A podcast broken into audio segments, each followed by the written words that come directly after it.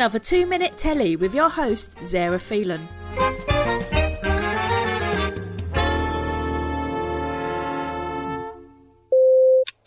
Riding on the coattails of The Witch Witcher, Netflix are back with another medieval fantasy series with Cursed. It's a deep dive into the Arthurian legendary tale from a fresh female angle following the teenage sorceress Nimue, or better known as the Lady in the Lake before she earned that prestigious title. Nimue, played by 13 Reasons Why's Katherine Langford, is a troubled teenage sorceress, hated by everyone in her Fey village who are under the impression she has dark powers. She longs to leave her community and start anew, but after the murderous actions of the monks of the Red Paladins who burned down her village and her her people, her dreams become a reality. This story isn't all about revenge. Her mother's dying wish was for Nimue to deliver the Sword of Kings to Merlin, played by Gustav Skarsgård, doing his best Ralph Fiennes impression. But for what reason? Merlin is hated amongst the Fey village for being a traitor, but all will become apparent the deeper the season goes, even though what transpires becomes pretty evident very early on. Where it's lacking in mystical magic, violence steps in to take its crown. With the chance encounter with Arthur, played by Devon Terrell, Nimue not only becomes the hunted as kings and the Red Paladin will stop at nothing to get their hands on the sword, but she also becomes the leader of the Fey Rebellion. With the sword at her side, it's hard not to root for this fierce female queen, even when the sword begins to make her act in more than selfish ways. With many differing versions of King Arthur, Lancelot, Merlin, the Lady in the Lake, and Excalibur, creators Tom Wheeler and Frank Miller have brought a few of those stories together to unleash a mashup of them all, unearthing some surprising origin stories of both Arthur and Lancelot, and stripping Merlin of his devastating powers. Because of this and its many twists and turns, at times it can get a bit bogged down in the detail. What is refreshing is that for once, this medieval story is driven by women instead of being the afterthought. Here, Nimue is surrounded by righteous female warriors a murderous nun, and magical prominent women, while men, even though damn right important, take a back seat for a change. Full of Arthurian Easter eggs, there's a powerful substance of mystical storytelling at foot, giving life to characters who were never given the chance of a fuller story. One in which we know comes to a tragic end, but still her life could be resurrected. This gets an 8 out of 10.